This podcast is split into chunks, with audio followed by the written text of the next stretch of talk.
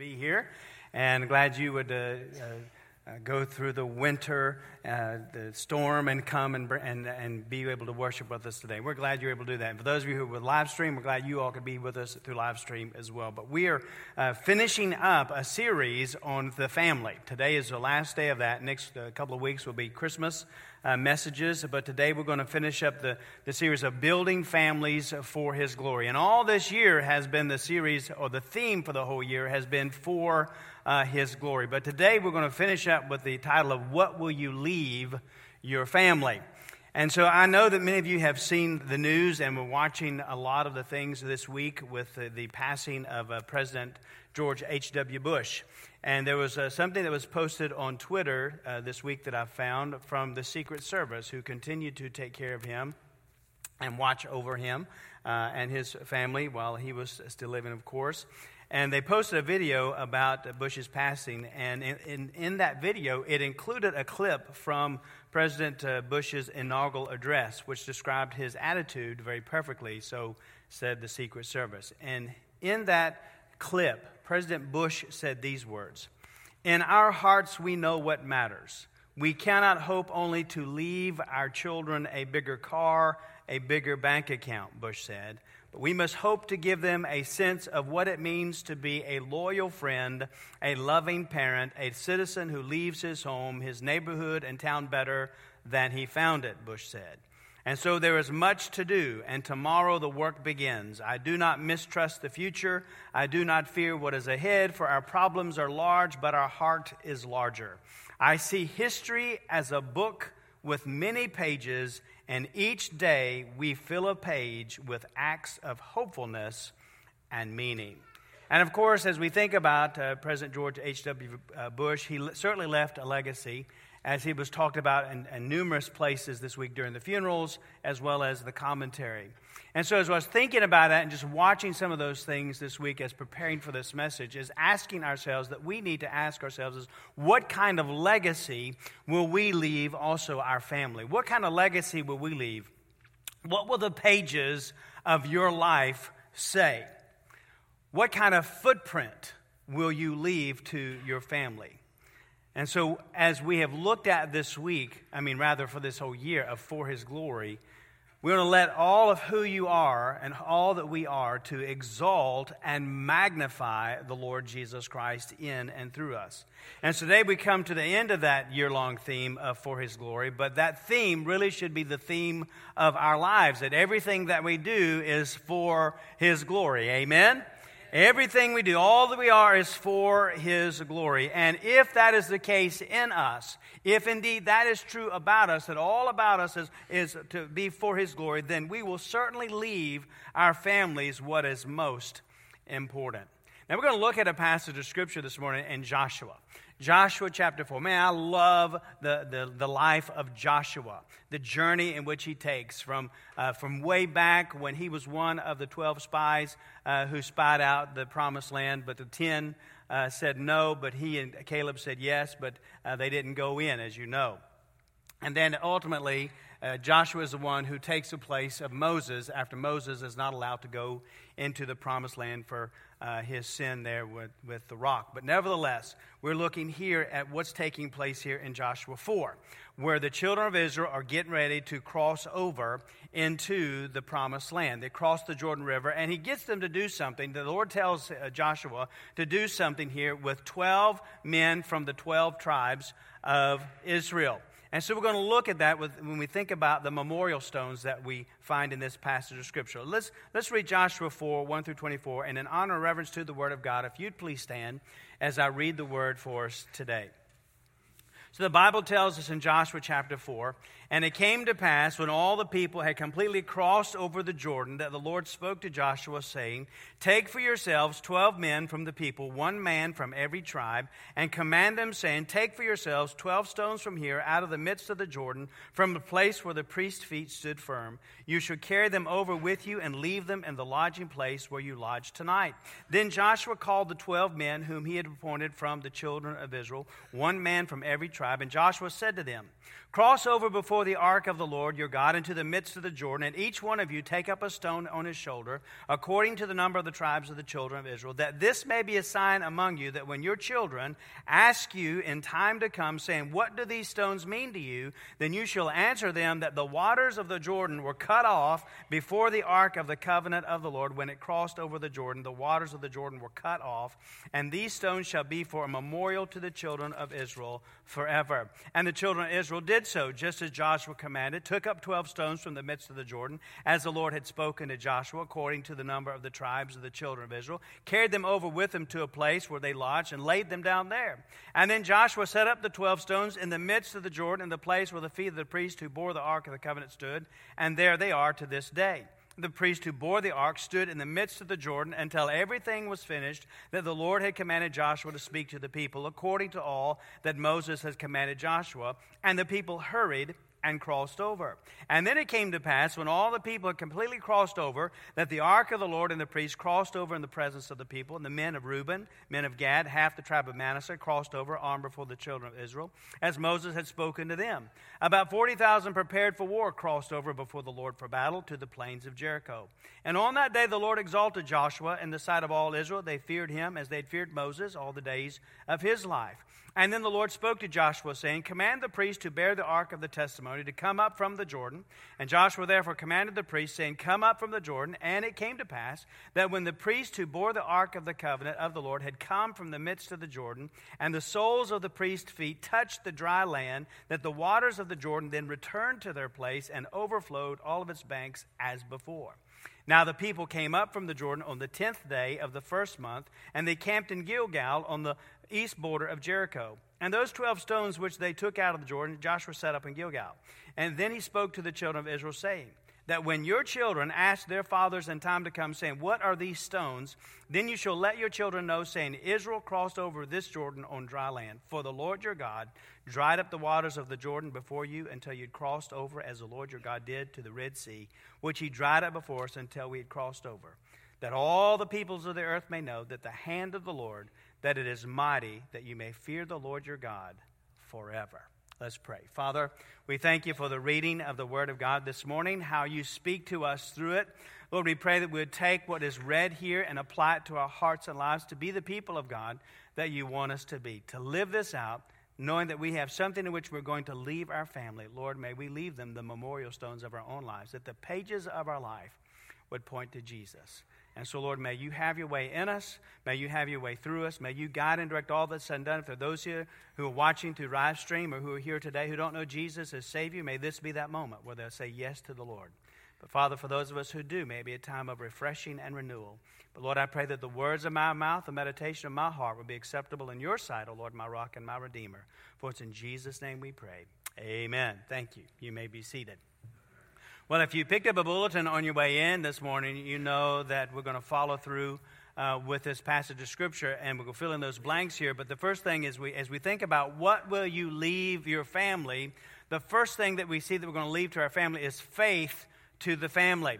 And we're going to see there's some points to that here in just a moment. But the thing we're going to leave to our family, we're going to leave faith to our family. Now, the background, again, just kind of touching the background about this passage of Scripture, is that Joshua, if you remember, he is the new leader of God's people as Moses was not allowed to enter the promised land, and now Moses has died. And so the Lord gives directions to cross the Jordan River into the promised land. And if it's reminiscent of, of the Red Sea crossing as we read this passage of Scripture as well. But what we find is that the, the, the Lord had instructed the, Joshua and the children of Israel that the priests were to carry the Ark of the Covenant. And as they're carrying this Ark of the Covenant, when they get to the Jordan River, where they're going to cross over into the Promised Land, that as the, the, the, the Jordan itself is now overflowing this time of year, the, overflowing its banks. And so the priests are supposed to step into the Jordan, or step as soon as their feet touch the Jordan. What we find in the scripture is that the Jordan River backs up into a heap a long ways back and cuts off the water, and they cross over the Jordan River on dry ground. And as they have crossed over and are crossing over on dry ground, the Lord tells Joshua to get 12 men, one from each tribe, uh, and have them go back into the Jordan where uh, the priests are standing in the dry riverbed and to get 12 stones that they each one of them will carry each one of those stones on their shoulder. And as they take, uh, take it to a place where they will lodge that night. And then once they did that the priests then come up out of the uh, off the dry uh, river ground and the jordan river then returns to its place. Man wouldn't you have liked to have been there To have seen this take place. The river, and then as they, they all come back onto the, onto the, uh, on the land out of the Jordan River, the priests come up uh, out of the Jordan River, the dry riverbed, then that big water comes back down and the river comes back as it was before. And with these stones, they were to place them as a memorial in the place where they lodged that night, this place called Gilgal. And so what happens is that Joshua places these stones, these 12 stones, as they come to this place called Gilgal. He places these stones, he sets them up, and this becomes a memorial to what God has done, to remind the people of what the Lord their God has done in the midst of them at the Jordan River. Where you say, well, why, why would they set up a memorial for that? Why would they set up a stone, a, a, a memorial like that? Why stones? Well, in that day, you need to understand something. Now, this is going to be hard for you to understand, but in that day, they did not have video footage. Amen? They did not have video footage. They could not post it on their Instagram or their Facebook. They could not create a picture album. They couldn't take a picture. And the Lord knows something about us that we need to remember is that we are prone to forget. We're prone to forget. And so the Lord says, Look, so that you won't forget, make sure that you set up these memorial stones to remember. So the, so, the stones are set up in this place called Gilgal, not too awful far from where the Jordan River is. And, and so this Gilgal, this place, that we will call it Gilgal National Park, if you will, where the stones are. And so later in time, the idea is God is speaking this to Joshua and the children of Israel that later in time that dads would bring their children back to this place, Gilgal National Park, where the stones are, if you will, and point to those stones. And grandparents would bring their generations back to this place, and their children would see those stones and they would say, Hey, Dad, hey, Papa, what are those stones right there? Why are those stones stacked up over there? And then the father or the grandfather or the mother or the grandmother could point out toward where the river is and say, ah, right over there, just beyond that, just in that direction where the Jordan River is, God did a marvelous and a miraculous work. It's right over there that we crossed over on dry ground. I, dry ground. And I wish you could have seen it as the Jordan River backed up. And, and these stones here, these are the very stones that were in that riverbed that was dry, that we took up, that, that the 12 men took up and put, and, and we brought them to this place to leave here so that you would ask questions just like that and to be reminded of the very important things of God. And then you turn to your grandchild or your child and say, Would you like to know what these stones remind us of? Wouldn't you want to know? Amen. Do you want to know today? Well, good, because I'm going to tell you. All right. So these stones here remind us as, as they would talk to the children or the grandchildren, remind them of certain things, four things specifically that would remind them. And the first thing, these stones would remind them of the presence of God. It would remind them of the presence of God. In verse 7, it says here, Then you shall answer them that the waters of the Jordan were cut off before the ark of the covenant of the Lord. When it crossed over the Jordan, the waters of the Jordan were cut off. You see, the ark, it is carried by the priest. It is the, a holy place. It is a holy thing that represents God's presence, that He is with them, that He is with us. That's the, the representation of the ark.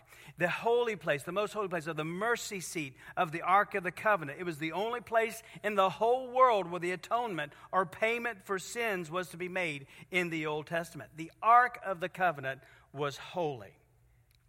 Remember eh, later in time, you remember the story of Uzzah when they were moving the ark and how Uzzah went to steady the ark when the ox stumbled and God struck him dead because the ark was so holy, because it represents the presence of God. These stones should remind that generation of the children of Israel of the presence of God.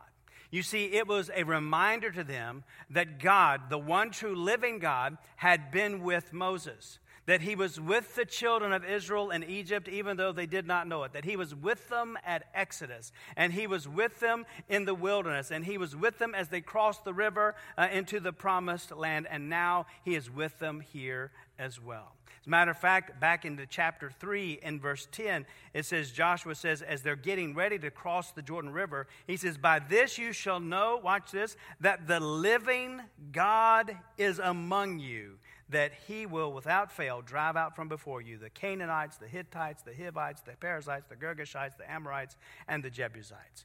Going into enemy territory, that as God shows what he's doing here at the Jordan River, that he is the living God is with you.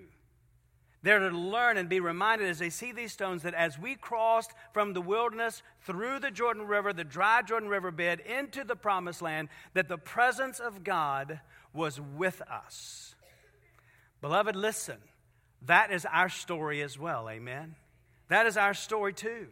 Aren't there some memorial stones in your life that where you need to set up to be reminded of the presence of God in your life? That place where He loved you and me, even though we didn't deserve it.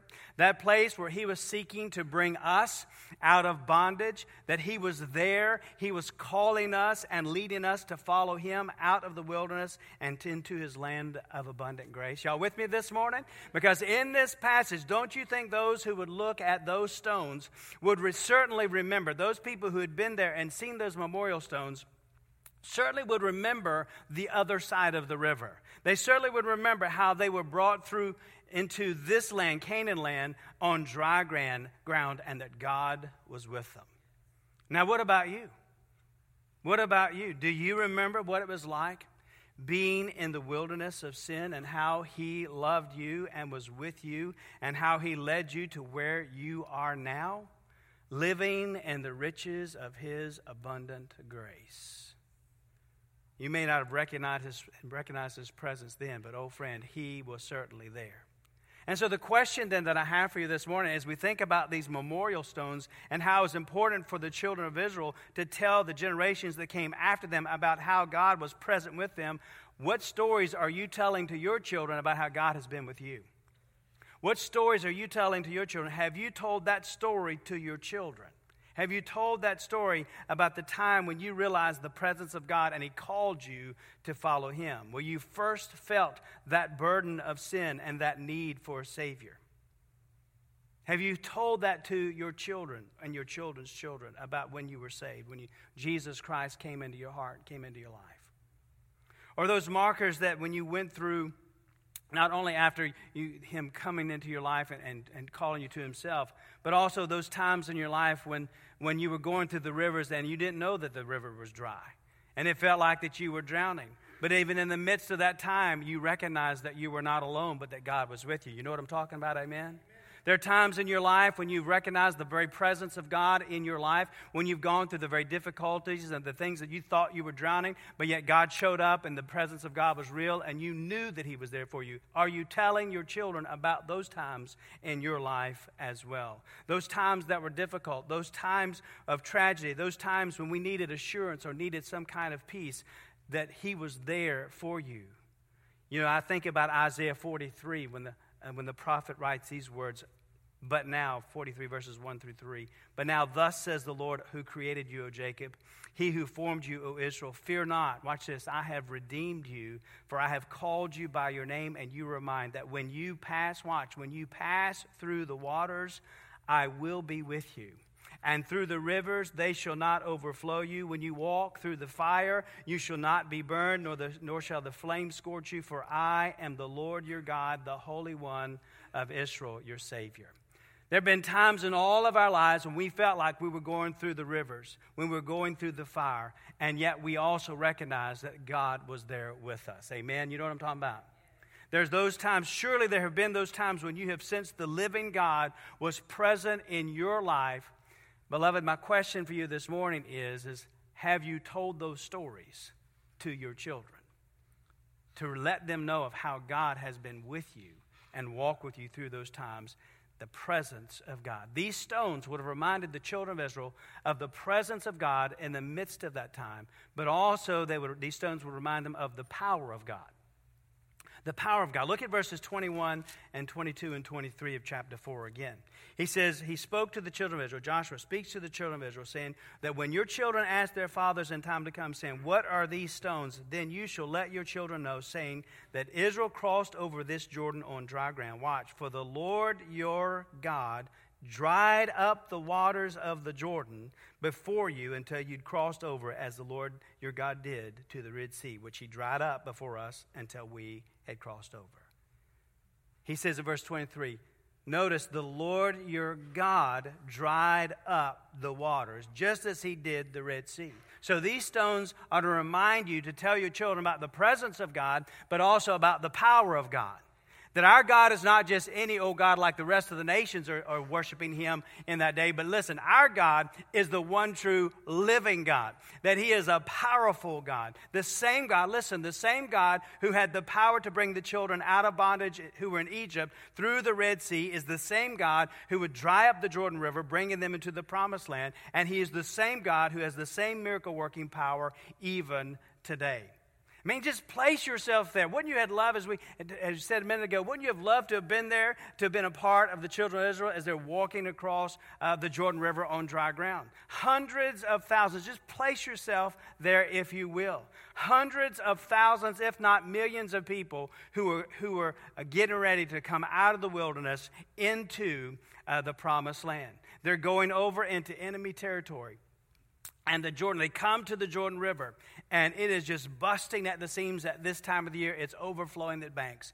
They've heard from Joshua that the priests are going to go before them with the Ark of the Covenant that represents God with us. And as the priests are to step right to the edge and put their feet in the Jordan, it's going to part. And so we watch and, and, and we're following behind at a distance the Ark of the Covenant as it moves forward. The priests are walking along, and we watch and they see, we see them pick up their feet and step down, and all of a sudden, the Jordan parts. The priests step down into the dry riverbed. They step over into the middle, and the children of Israel begin to cross over. They cross over. They keep crossing. They keep crossing. They keep, crossing. The 12 men go and get the stones. They bring them out. They come out of the Jordan River into the promised land. The priests now, they move again. They've been standing there waiting for everybody to cross over. Now the priests are moving and they step and they step and they step and they come up to the bank. They come on the bank and as they step onto dry ground, they hear it. The water is coming from the Jordan. It's coming now and it's whoosh, it's whoosh, and it's back there again, overflowing the banks. And they move on to Gilgal. Wouldn't you have loved to have seen it? Amen.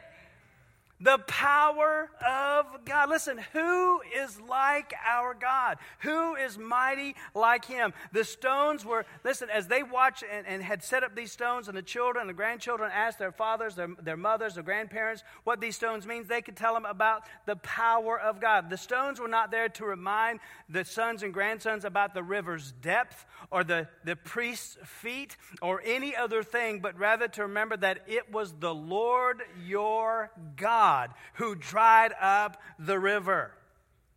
That they were to be in awe of the power of God. And beloved, listen, we also are to be in awe of the power of God. Amen. You see, you stand in awe of Him because He is the all powerful, ever present, all knowing God who is living, who is one who is able to make even the river obey Him the one who makes the wind and the waves obey him, the one who has the power to bring out of bondage, the one who has defeated enemies, the one who is able to do more than we could ever ask or think, the one who gives hope and who gives new life, the one who hears our prayers, our cries, and our answers. Listen, the, this God, this God that Joshua was leaning on to, to uh, push back the Jordan River, is the same God we worship today, who has still power, all power, to do great and mighty things. This is the Lord Jesus for us, who is God. He is God. The question for us today as we think about the power of God is Is there some memorial stone in your life where you have certainly experienced the power of God?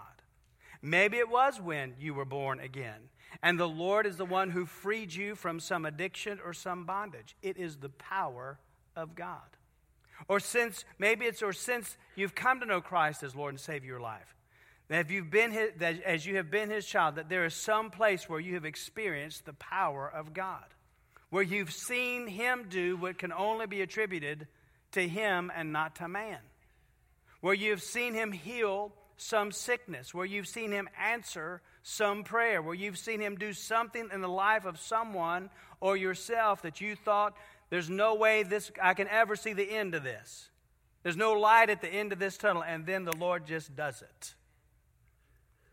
You have seen him do something where you said, Well, glory. Amen? God has done something here. Certainly, surely you've experienced that He is the all powerful God. Because listen, nothing is impossible with Him. Because He is God, and He is the living God, the Almighty God, and He is the God who is able. The Bible tells us that he is able to deliver. Think about the three Hebrew children, Daniel 3:17. The Bible says that if that's the case, as they're speaking to Nebuchadnezzar, our God whom we serve is able to deliver us from the burning fiery furnace, and he will deliver us from your hand, O king. You see, our God is able. He's able not only to deliver, he's also to make great, able to make grace abound. In 2 Corinthians 9, verse 8, the Apostle Paul writes this. He says, Our God is able to make all grace abound toward you, that you having always having all sufficiency in all things may have an abundance for every good work. Our God is able. He's able to do even exceedingly abundantly all that we could ask or think. Ephesians 3 20 and 21 says, Now to him who is able to do exceedingly abundantly above all that we ask or think according to the power that works in us, to him be glory glory in the church by Christ Jesus to all generations forever and ever. You see, this is our God who is able, nothing's impossible with him. He is also able to save to the uttermost. And Hebrews 7:25 says, "Therefore he is able to save to the uttermost those who come to God through him, since he always lives to make intercession, intercession for them." You see, you might think somebody's outside of the possibility of ever getting saved, but the Bible says our God is able to save to the uttermost, no matter who that person is. And he's also able to keep us from falling. In Jude 24 it says, "Now to him who is able to keep you from stumbling and to present you faultless before the presence of his glory with exceeding joy." He is able. This is our God, the one true living God, and certainly we have experienced Him as His children to have a place where we can point to say, that was the power of God. And when we have those places in our minds and our hearts where we've experienced that, listen, that's a memorial stone for you. That's a memorial stone place. And it's a story to tell your children. The question is what you're going to leave your family. Leave faith to the family. Let them know that they can place their faith in the one who is present and the one who is powerful. Powerful God. The memorial stones would remind them of the presence of God, the power of God. Thirdly, the stones would remind them of the provision of God. In verse 23 again, the fathers could tell their children that the Lord your God dried up the river until we had crossed over, the Bible says. So what happens is that he had provided what they needed at that very moment. He provided the way from one side of the river. Listen, he provided from one side of the river to the other side of the river, even when it did not seem possible, even logical. So if you had been, see, we're on this side of the river and we're looking back as to what God had done. But if you'd been on that side of the river and Joshua said, oh, by the way, when the priests touch their feet to the water, it's going to part and we're going to walk through. That doesn't sound very logical to you, does it? But that's exactly what God did. That He provided the way, even though it didn't seem possible or even logical. He is the God who provides. He is the one who provides what we need.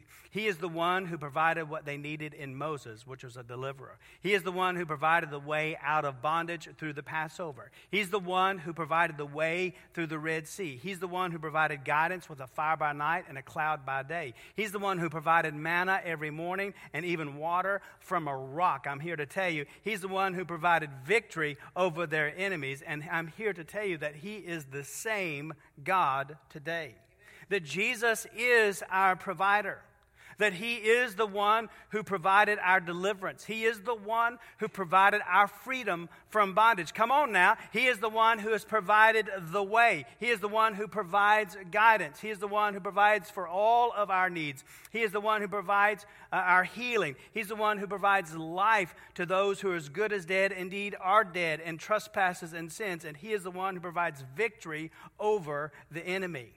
Certainly, there's places in our lives where we have these memorial stones of God's provision in our lives. Is there some spiritual marker in your life where you can point to and say, Yes, the Lord has provided? The Lord provided for me guidance, or the Lord provided for me wisdom, or the Lord provided for me finances, or the Lord provided for me some healing, or the Lord provided for me some freedom, or life, or protection, or some victory. Surely you have something in your life, amen, where you can recognize the provision of God. The question is have you told those stories to your children? Have you told them to your family? What will you leave your children? What memorial stones do you have? Don't, don't tell me that you've not experienced the presence of God. Don't tell me that you've not experienced the power of God. Don't tell me that you've not experienced the provision of God as His child. Pass down your faith to your children. And then, fourthly, these memorial stones remind them of the, of the presence. It would remind them of the presence of God, what He had done at the Jordan River, the power of God, and the provision of God. But also, as we look at these stones and we look at what God has done, they remind us of something. They remind us of the providence of God. Now, let me explain that. Look at verse 10 uh, here in chapter 4. It says, So the priest who bore the ark stood in the midst of the Jordan until everything was finished that the Lord had commanded Joshua to speak to the people, according to all that Moses had commanded Joshua, and the people heard and crossed over. Everything was finished. They moved on. Verse 17, 18. Joshua therefore commanded the priests, saying, Come up from the Jordan. Came to pass when the priest who bore the ark of the covenant, Lord, had come from the midst of the Jordan, and the soles of the priest's feet touched the dry land, that the waters of the Jordan returned to their place and overflowed all its banks as before. Now listen, as the children of Israel were crossing over into Canaan, there's no way that they could have known all that we know today about what God was doing on this journey for them. They could not have known all that was ahead for them. They could not have known all that was yet before them, nor could they have known all that was he was doing right at that very moment.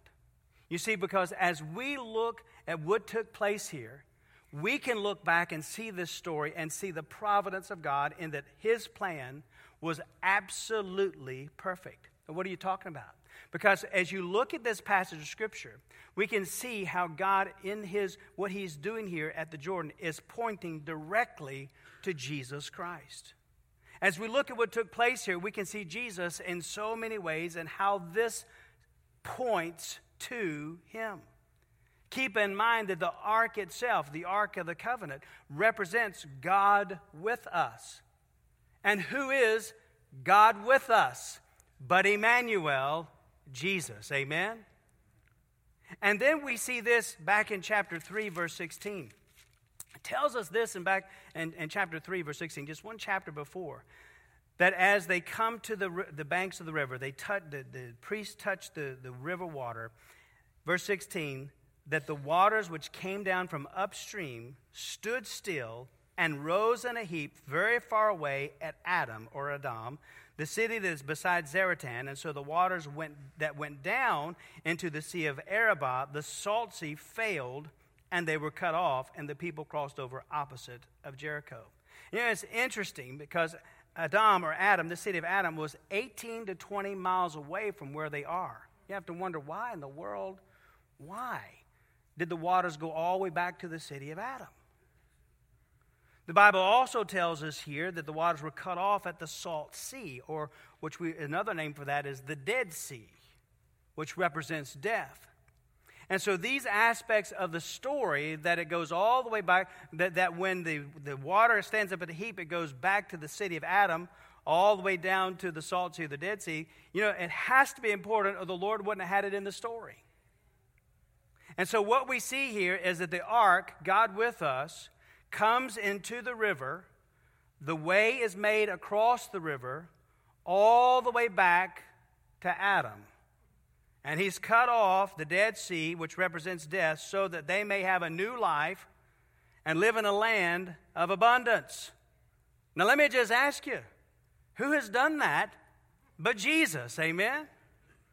Jesus has cut off the river of death all the way back to Adam so that we may have life and live in his abundant grace. And then once they step now onto the shores of Canaan, and the last Israelites have made it over, then that wall of water from 18 to 20 miles away comes back, returns to its place, overflows its banks as before, because now there's no turning back. The Lord finished what he started. The plan is com- completed. And but then also we see this in verse 19. Look at verse 19. This is interesting as well. It tells us that when the people came up from the Jordan on the 10th day of the first month, they camped in Gilgal on the east border of Jericho. Now, again, we say it's in there because it's important, right? Well, it's interesting because the 10th day of the first month, that very day, is the day that God's people would be preparing the lamb for the Passover. And so, this is the feast, of course, the Passover is to remind God's people about the exodus from Egypt. Do you think that it was a coincidence that it just happens to correspond to that very day? No, it's the providence of God as they're reminded of what God had done before. But now for us, it shows us what God would do in and through his son Jesus, who's the perfect Passover lamb who was sacrificed for our sins. There's no way that the children of Israel could have seen what we see here now in this passage of Scripture that God had a plan and that God's plan was his son was coming. And because his son came, God provided the way from the wilderness to the land of abundant grace by God with us, who's the Lamb of God, who'd be sacrificed for our sins once and for all. That is the providence of God. Amen? And just as the children of Israel, listen, just as they could not have known the perfect plan of God at that moment, listen, there are times, there are many times in our lives as believers where we can't understand or know the plan of God either. Amen? We have no idea what God is doing, but this is what we can know is that he is doing something and that he is at work and that we can trust him and trust his plan. Just as the children of Israel could not have known the perfect plan, we know that he has a plan. Maybe there were times we don't understand until we come through the rivers of life and look back but know that we can trust that those times are spiritual markers where when we couldn't understand it, but then revealed, God revealed what He was doing in the process. Those are very important times to tell our children because, listen, they're going to have times in their own lives when they're not going to understand what God is doing. And they need to have heard your story of your faith, of what God has done in your life when you also came through the times when you're going through the river and you couldn't understand it then, then but when you look back, wow, what God has done. Amen? We need to tell those stories to our children, to our grandchildren, to our families. What will you leave your family? Faith to the family, telling them of the presence, the power, the provision, and the providence of God in your life. And then the second point, and I promise this is way shorter than the first one, all right? The second point is that we're also to leave our family, not only faith to the family, but a witness to the world. Verse 24 says this that all the peoples of the earth may know the hand of the Lord, that it is mighty, that you may fear the Lord your God forever. So these stones not only were to remind the children of Israel uh, to pass down this faith to their family, but also so that all the peoples of the earth would know of what a great God we serve. Because of his power, his presence, his provision, his providence experienced by his people. Chapter 5, verse 1 tells us that the hearts of the kings of the enemy territory, they melted because they knew that the God of Israel was real, the God of Israel was true, that the God of Israel was powerful, that the God of Israel was alive. And so as we think about that and the impact that it had on the world around them, the question for us is, is does the world around you know that the God you serve is real? Does the world around you know that the God that you serve is true, that He's powerful, and that He is alive? Do they see, it, see that in you, in your life? How are they to know if you don't tell them? How are they to hear if we to keep it to ourselves?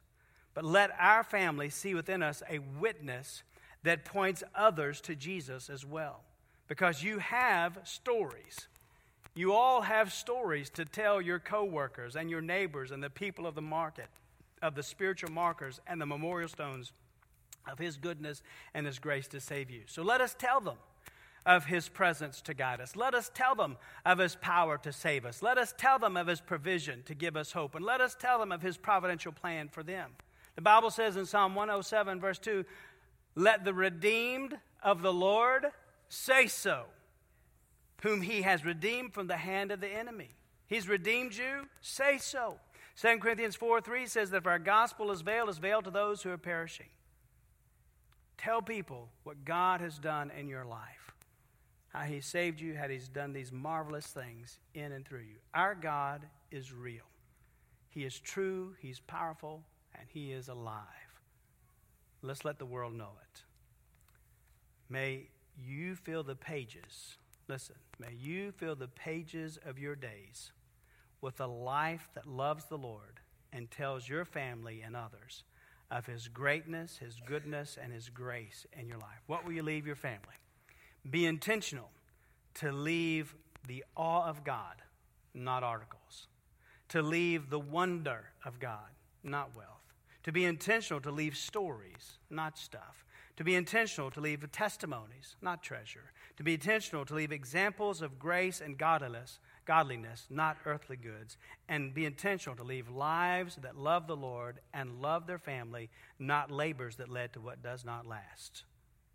Be intentional to tell the stories to your families of what God has done. Two things to do, real quick, and we're done. Love, number one, love and live for Jesus. Know what he has done for you and that he's came to give you hope to provide the way for your salvation. And you can come to know Him because we're all sinners in need of a Savior. You can come to know Him as the Lord and Savior of your life if you trust Him by faith. It's a step of faith. We are all sinners. We recognize we're all sinners in need of a Savior. We turn from our sin. We turn to Jesus Christ, which is in humble repentance. We embrace believing with all of our heart that Jesus is God's Son who died on the cross for us and rose again bodily from the grave, and we profess Him to be the, the Lord and Savior of life. And so as we do that, that's a step of faith trusting Him by faith to save us. If you've never done that, you can take that step today. And as you love Him, you live for Him daily.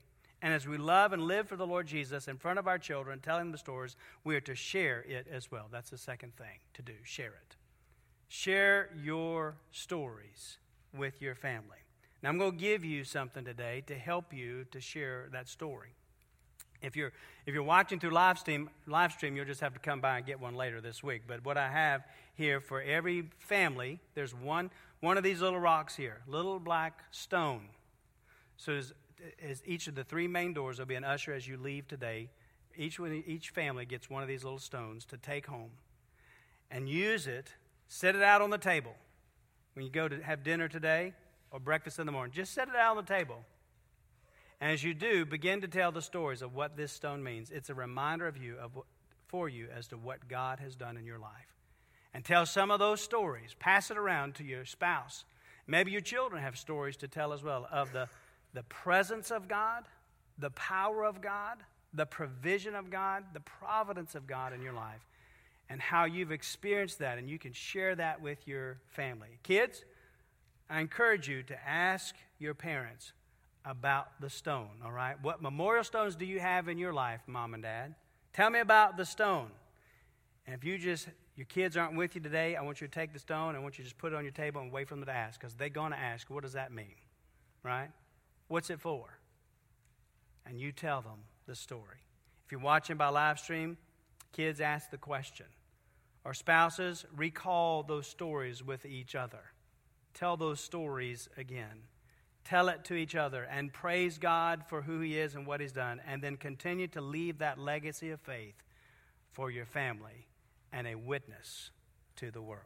Let's pray. Father, we thank you for the word this morning that you've guided us and directed us. We pray that you'd be with us now as we come to this as we have come to this passage of scripture that you will now help us to apply it to our hearts and lives as we live it out and tell those stories to our family. What a greater time than to be in our homes in the snow, to have something to do to begin to tell them the stories about what you've done in their lives. Father, I pray that you will give us the wisdom, give us guidance, and Lord, help us to pass down those legacies uh, to, the, to our children and our grandchildren of your goodness, your greatness, and your grace. We praise you for it in Jesus' name. Amen. We're going to be here at the front. Our pastors